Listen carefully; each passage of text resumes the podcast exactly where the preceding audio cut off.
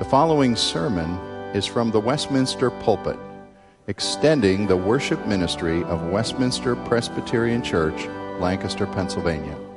We are a local congregation of the Presbyterian Church in America. Please contact us for permission before reproducing this message in any format.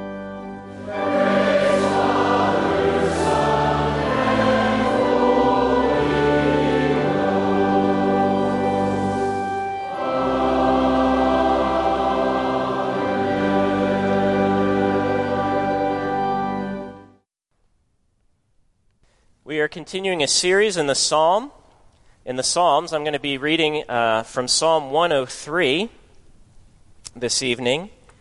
And uh, I want to say at the outset here that um, just because you're here on a Sunday evening participating in a worship service doesn't mean that I assume you're a Christian. There might be many reasons you're here. And uh, we are hoping as a church to be a church that is accessible to people who are seeking and curious about Christianity. And so you are welcome. I'm glad you're here if you are seeking, if you're looking uh, after spiritual things. If you're here, we believe God's already at work in your life. And we also want to be a church for those who are already identified with Christ and want to grow in Christ. And we've been going through the Psalms, uh, and this is a series of Psalms. And I picked this Psalm for the grand theological reason that I opened up my Bible one day and I saw this note next to Psalm 103. And it says this I love you, Dad. Have a great day, Kelly. And it has a little arrow on it that says, My favorite psalm, pointing to Psalm 103. So, in honor of my daughter, I wanted to discover what she loves about this psalm and to preach on it. So, there you have it. There's my great theological reason why we chose this psalm. So let's read it together. If you want to read along, we have Bibles in the pew that you can read along with us. I think it would be on page 502 if you're using one of the Pew Bibles. Bless the Lord, O my soul, and all that is within me. Bless his holy name. Bless the Lord, O my soul, and forget not all his benefits, who forgives all your iniquity, who heals all your diseases who redeems your life from the pit, who crowns you with steadfast love and mercy, who satisfies you with good, so that your youth is renewed like the eagles. The Lord works righteousness and justice for all who are oppressed. He made known his way to Moses, his acts to the people of Israel. The Lord is merciful and gracious, slow to anger and abounding in steadfast love. He will not always chide, nor will he keep his anger forever. He does not deal with us according to our sins, nor repay us according to our iniquities. For as high as the heavens are above the earth, so great is his steadfast love toward those who fear him. As far as the east is from the west, so far does he remove our transgressions from us. As a father shows compassion to his children, so the Lord shows compassion to those who fear him. For he knows our frame, he remembers that we are dust. As for man, his days are like the grass. He flourishes like a flower of the field. And for the wind passes it over, and it is gone, and its place knows it no more. But the steadfast love of the Lord is from everlasting to everlasting on those who fear him and his righteousness to his children's children, to those who keep his covenant and remember to do his commandments. The Lord has established his throne in the heavens, and his kingdom rules over all. Bless the Lord, O you his angels, you mighty ones who do his word, obeying the voice of his word. Bless the Lord, all his host, his ministers who do his will. Bless the Lord, all his works in all places of his dominion. Bless the Lord, O my soul. This psalm is written by King David, and what it encourages is clearly stated at the beginning and at the end, and throughout.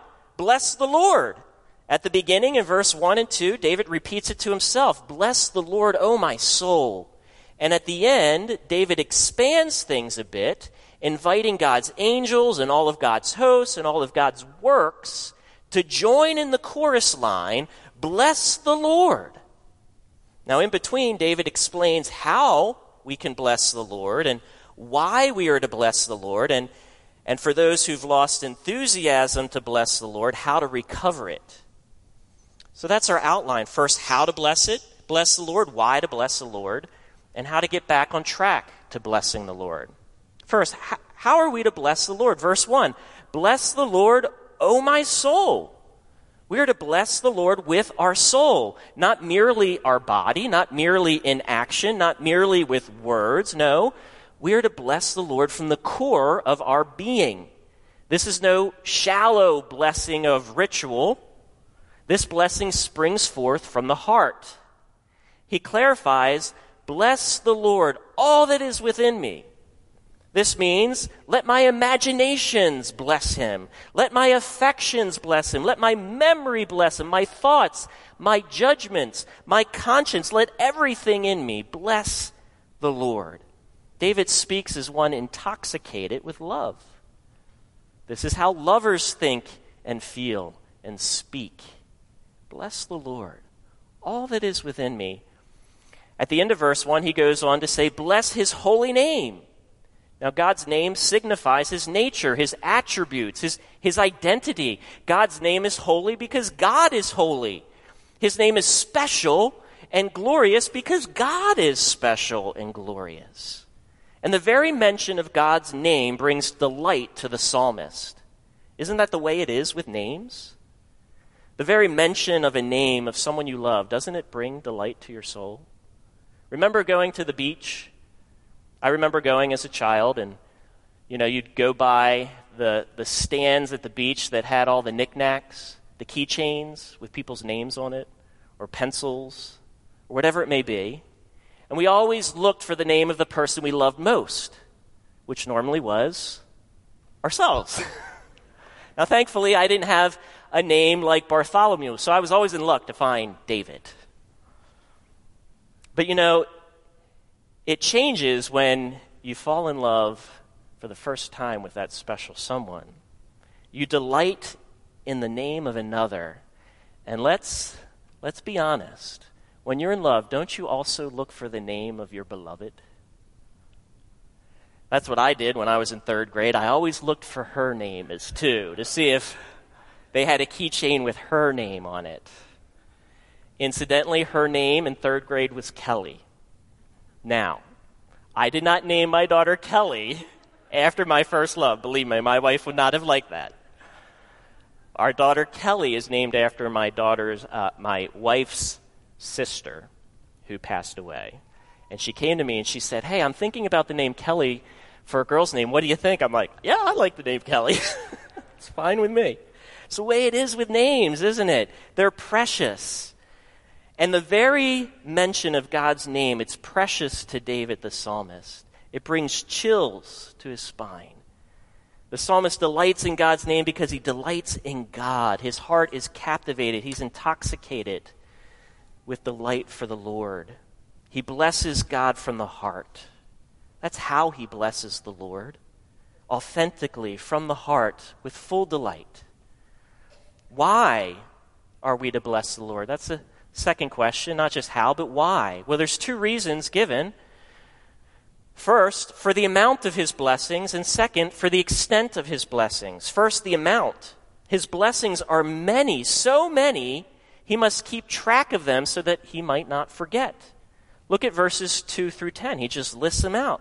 Bless the Lord, O my soul, and forget not all his benefits who forgives all your iniquity, heals all your disease, redeems your life from the pit, crowns you with steadfast love, satisfies you with good things so your, renew, your youth is renewed, works righteousness and justice for all who are oppressed. Do you see the sheer number of benefits here? Verse 3 forgives, verse 4 redeems, verse 5 satisfies, verse 6 works righteousness for the oppressed. His, he, in other words, God blesses us in every way we can be blessed. He heals you morally and physically and socially and psychologically and even communally here. But second, notice not just the amount, but the extent of the blessings. Verse 3, he doesn't just forgive some sin. It says he forgives all your iniquity. Notice he doesn't just heal some diseases, but all of your diseases. Verse 4. He doesn't simply redeem those who've made some mistakes, but he also is able to redeem those who live in the pits. No matter how far you've descended, God is able to get you back, to win you back and make you his own. Notice he doesn't place any fickle affection upon you, but he crowns you with steadfast love and mercy. He doesn't just satisfy you with good things in the next verse, but he satisfies you so thoroughly that your youth is renewed, setting you to fly to new heights like an eagle. He doesn't simply declare peace. No, he works righteousness and justice such that the peace is secured and authentic and genuine. And how does he do this? Well, verse 7, he says, Look at Moses. He made known his ways to Moses, his acts to the people of Israel. Talk about working righteousness and justice. See, he vindicated Israel then through each and every plague that he brought upon Egypt. And he didn't just free Israel from Egypt, he plundered the Egyptians, taking their gold and their silver and their wealth that they had stolen from the Israelites over many, many years, that he restored it back to his people. So the, the psalmist encourages us to bless the Lord not simply for the amount of blessings, but for the extent of them. His blessings are just not many, they're magnificent. How does this apply? What keeps you from blessing the Lord with all your soul? Maybe you've simply forgotten the number of blessings that God has given you. They're so regular, so many, you've become numb to them like a spoiled child. Or maybe you can number them, but they don't move you because you fail to see the extent of the blessings.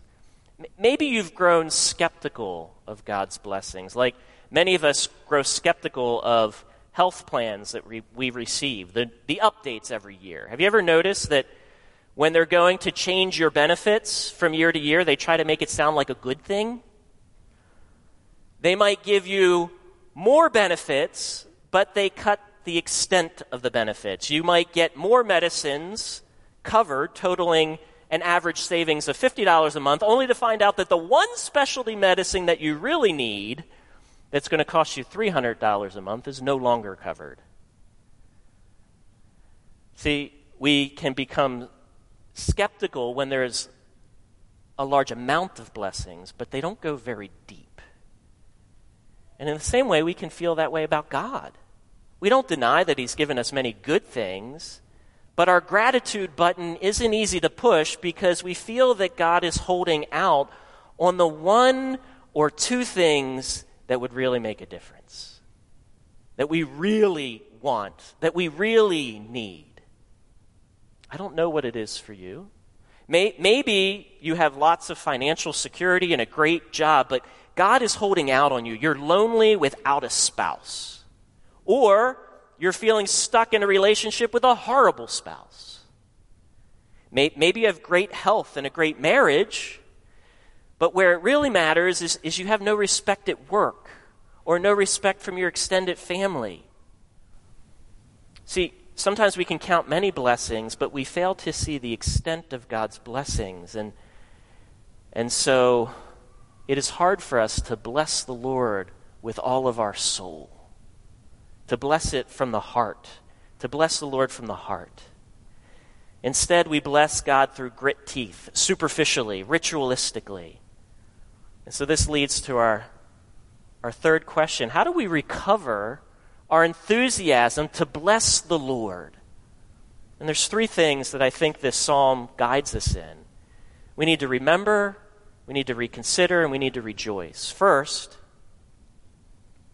when you're stuck spiritually, maybe you're feeling apathetic or angry or depressed, we need to remember God rightly. Look at verse 8 through 14. The Lord is merciful and gracious. He's slow to anger and abounding in steadfast love. He will not always chide, nor will he keep his anger forever. He does not deal with us according to our sins, nor repay us according to our iniquities. For as high as the heavens are above the earth, So great is his steadfast love toward those who fear him. As far as the east is from the west, so far does he remove our transgressions from us. And as a father shows compassion to his children, so the Lord shows compassion to those who fear him. For he knows our frame, he remembers we're but dust. See, as self focused human beings, we tend to struggle with what psychologists call projection.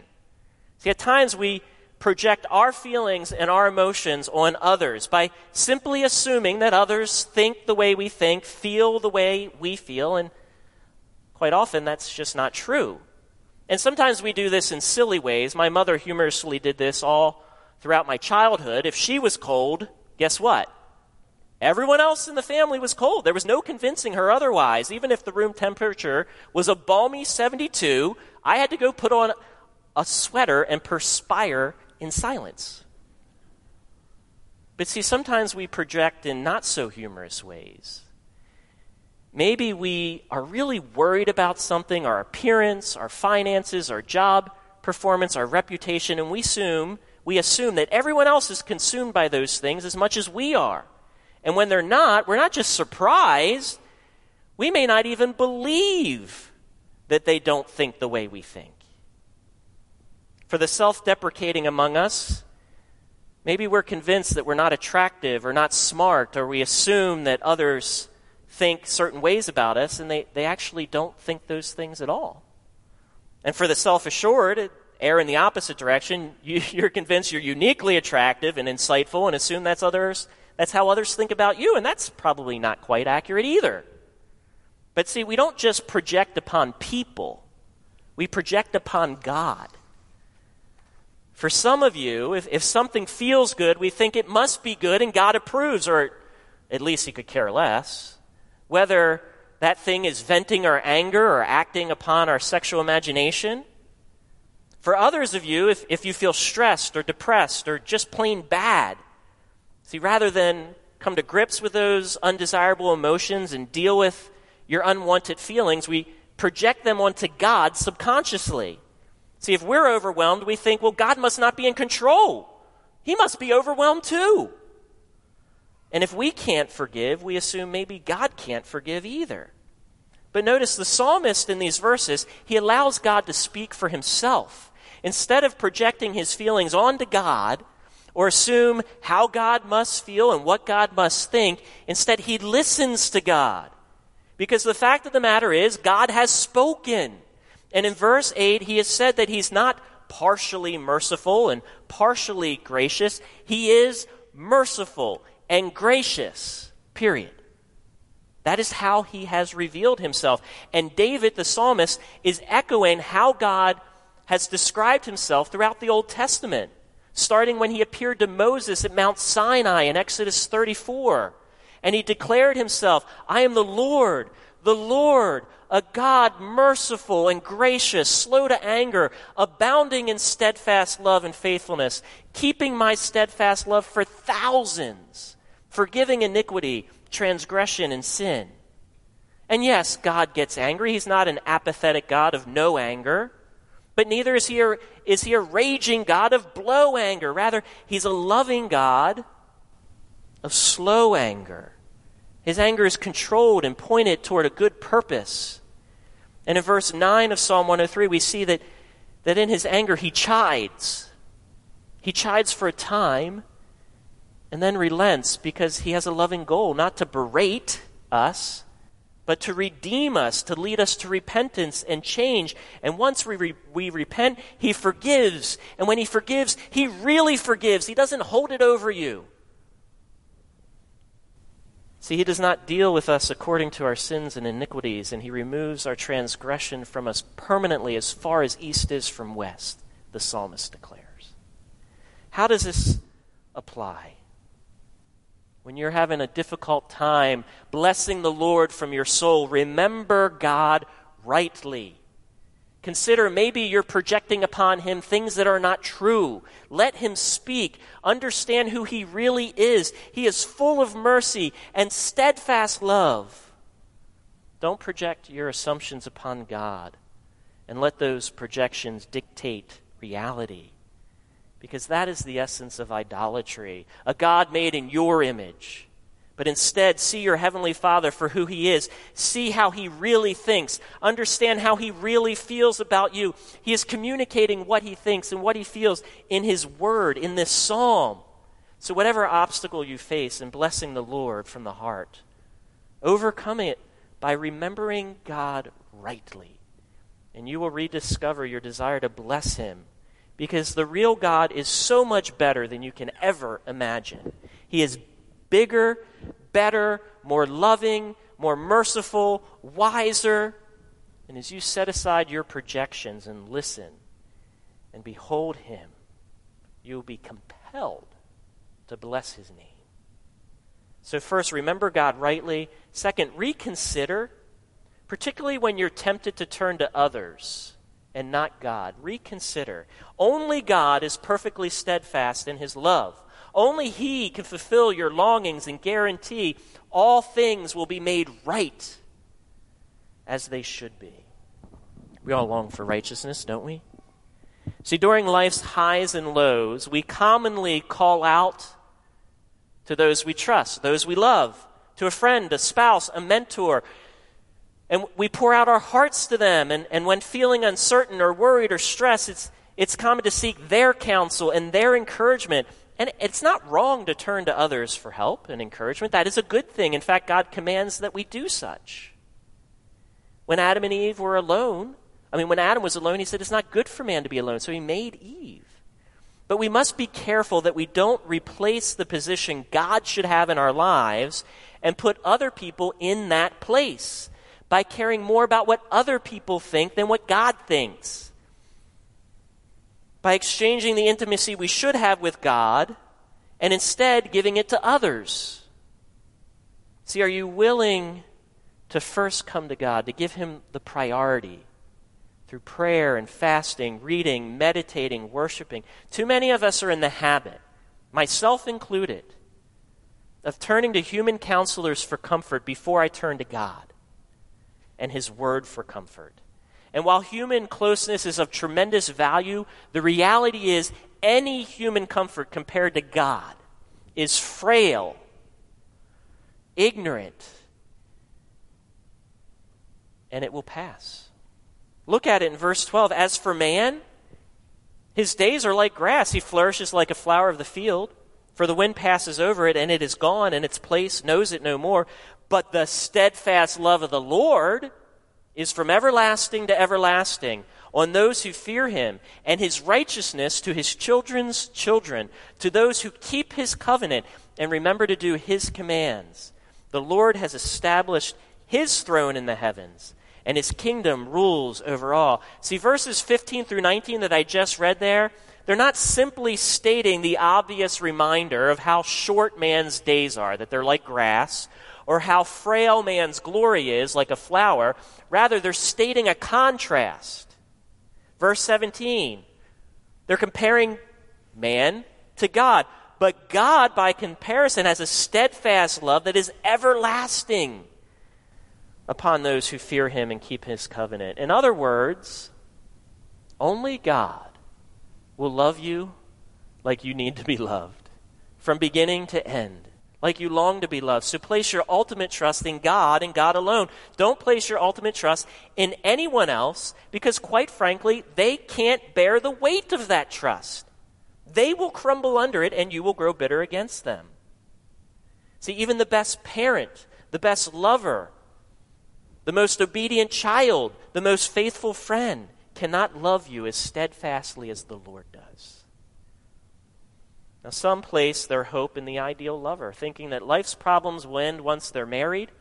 In 20 years of ministry to college students, I constantly came across that struggle. Not so much in a church where people have been married, now that it's another struggle. If only my spouse would become a better spouse, then I would trust in steadfast love. But some of you Place your hope in your children, living vicariously through accomplishments of your kids. Their success and advancement and reputation means more to you than anything else. Others place it in friendship of a particular mentor or coach or teacher or boss. See, we are stubborn idolaters, aren't we? Despite past disappointments of how people have let us down, we refuse to transfer our ultimate trust from man to God. We tell ourselves the if only story. If only we had different parents, if only we had a more tender spouse, if only I had better friends, then everything would be right, wouldn't it? No. In a perfect world, Adam and Eve messed everything up because they tried to find steadfast love apart from God. And they ruined the world. And they ruin themselves. And they ruin their relationships. Besides, any relationships with any human being, no matter how good and helpful, cannot deliver the righteousness that we long for. Only God can do that. Only He can make things right in every way. So the psalmist gives us a reality check. Even the most dependable person will fail you. They'll be taken away from you. Even the most, loving person will be taken away from you in death. There will come a day when every human relationship you have will prove to be not enough. Their comfort, their wisdom, their, pro- their provision will not suffice. Some of us have already faced this reality. Some of us are facing it now in a season of suffering where mentors or friends or a spouse has never gone through what we've gone through, and all of a sudden we feel alone and disillusioned because the person we could connect with, we can't connect with anymore. Or maybe we discover it in midlife when you lose a friend or a parent or a spouse that was our life. And now, all we have is God. All we have is Jesus. And the question we must ask ourselves in our pain and in our disappointment and in our disillusionment is Is God enough? Is He enough? And the hope of Christianity is yes, He is. God is more than his enough. His steadfast love is from everlasting to everlasting. And when everything else breaks, His love holds even when we're in the pit, because He goes into the pit with us. He did it on the cross. He does it here in Psalm 103. He goes into the pit and He pulls us out because He remains in control. He remains good, and His blessings remain in the pit. And the Lord, in verse 19, is ruling on the throne. He's established His throne in the heavens, and His kingdom is over all. So, how does this apply? First, don't put anyone else on the pedal. Only God belongs on the pedestal. Sorry, don't put anyone else on the pedestal. Only God belongs there. Care more about what God thinks than what any of your friends think. Trust in His presence more than anyone else's presence. He alone can satisfy, He alone is enough. But secondly, if others have put you on a pedestal, step down before God removes you in a more dramatic manner. Step down off that pedestal before God takes you off in a way that is humbling. See, that's a trap for so many leaders, pastors especially. Parents, direct your children to trust God and His Word even more than they trust you. It's not a terrible idea to tell them that you will not always be there to provide and protect, but God always will be. And when you fail them, tell them God never will fail them. Don't allow yourself to become a God replacement. If you're a counselor, it feels good to be loved and respected and people to come to you for counsel. But I can tell you, some of the best counsel I've given people is after six months, I realize this is unhealthy. You keep coming to me and you're not going to the Lord. And direct them to the Lord. So, to reinvigorate our heart's passion to bless the Lord, remember God rightly. And if you have put anyone before God, put anyone else on the pedestal, reconsider and leave that place for God and God alone. And then, last, rejoice. When you need help, call out for the choir. Verses 20 through 22. Bless the Lord, O you his angels, you mighty ones who do his word, obeying the voice of his word. Bless the Lord, all his hosts, his ministers who do his will. Bless the Lord, all his works in all places of his dominion. Bless the Lord, O my soul. Have you ever noticed that nearly every team, sports team, whether it's a high school team, a college team, even a professional team, they always play better at home than away. Their home record is nearly always better than their away record. Why is that? Home field advantage. Everyone wears their colors. The players have the whole stadium cheering them on, chanting their song. The drummers strike up a beat. And if it was like my high school, maybe Queen plays at deafening volume. We will, we will rock you. It helps. It helps the players' confidence as they identify with a common cause. Because when they hear from the fans, they feel like they're part of something bigger. It's not just about them and their performance, it's about the team or the school or the city rallying together for a common cause. And it's electrifying. But it's just a drop in the bucket to what happens when God's team takes the field. And, brothers and sisters, this is God's world. And yes, it is broken and stained by sin, so much so that we can feel that we do not hold the home field advantage. We look around and we see a lot of uh, opponents in the stands, and we feel like we're losing ground, and we feel like, Where are you, O God? But the fact remains, this is God's world, and his hosts and his ministers who do his bidding surround us like a great cloud of witnesses, as it's mentioned in Hebrews 11 and they cheer on the Lord and the work he is doing to build his kingdom. And we get to be the players on the field right now on God's team, and we are being cheered on. And like those players who, when they need encouragement, they turn to the crowd and they go, That's what the psalmist is doing here. He's turning to the hidden crowd the witnesses. And he's saying, Turn up the volume. Bless the Lord, you, his ministers, his host. He's calling out for the chorus. And what he's really doing is he's taking notice of ultimate reality. There is a cosmic pep rally going on for God and his kingdom. And when we, are, when we see it, when we open our eyes to it, we are moved, we are energized, we are encouraged to get in the game and play all the more passionately to bless His name, to grow His kingdom. Because it's not about us, we're part of something bigger. And we're in it together with those who've gone before us. And so, brother and sister, bless His holy name. Let us pray. God, thank you for your word. Thank you for my daughter who pointed out this psalm and reminded me of its beauty and its poignancy and its power. And God, we confess we are easily distracted. We give other things our blessings far more than we bless your name. Lord, oftentimes we're like I was as a little kid, where we're looking to bless our holy name because we're in love with ourselves more than we are in love with anyone else. Oh, Lord, have mercy on us. Show us Jesus and his beauty. Show us yourself that we may fall in love with you, that at the very sound of your name, chills run up and down our spine as we, we feel nothing but gratitude and awe and wonder at your beauty and your grace and your mercy.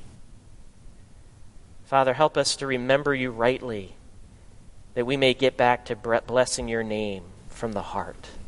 God, if there's anything else we've put on the pedestal, help us kick it off and put you there alone to worship you. And Lord, when we need help, help us to call out to each other. Help us to rally one another on to the great pep rally of your glory and your kingdom so that we may bless your name. We live in a broken world. It's so easy to get discouraged. Thank you for this psalm that encourages us. In Jesus' name, amen.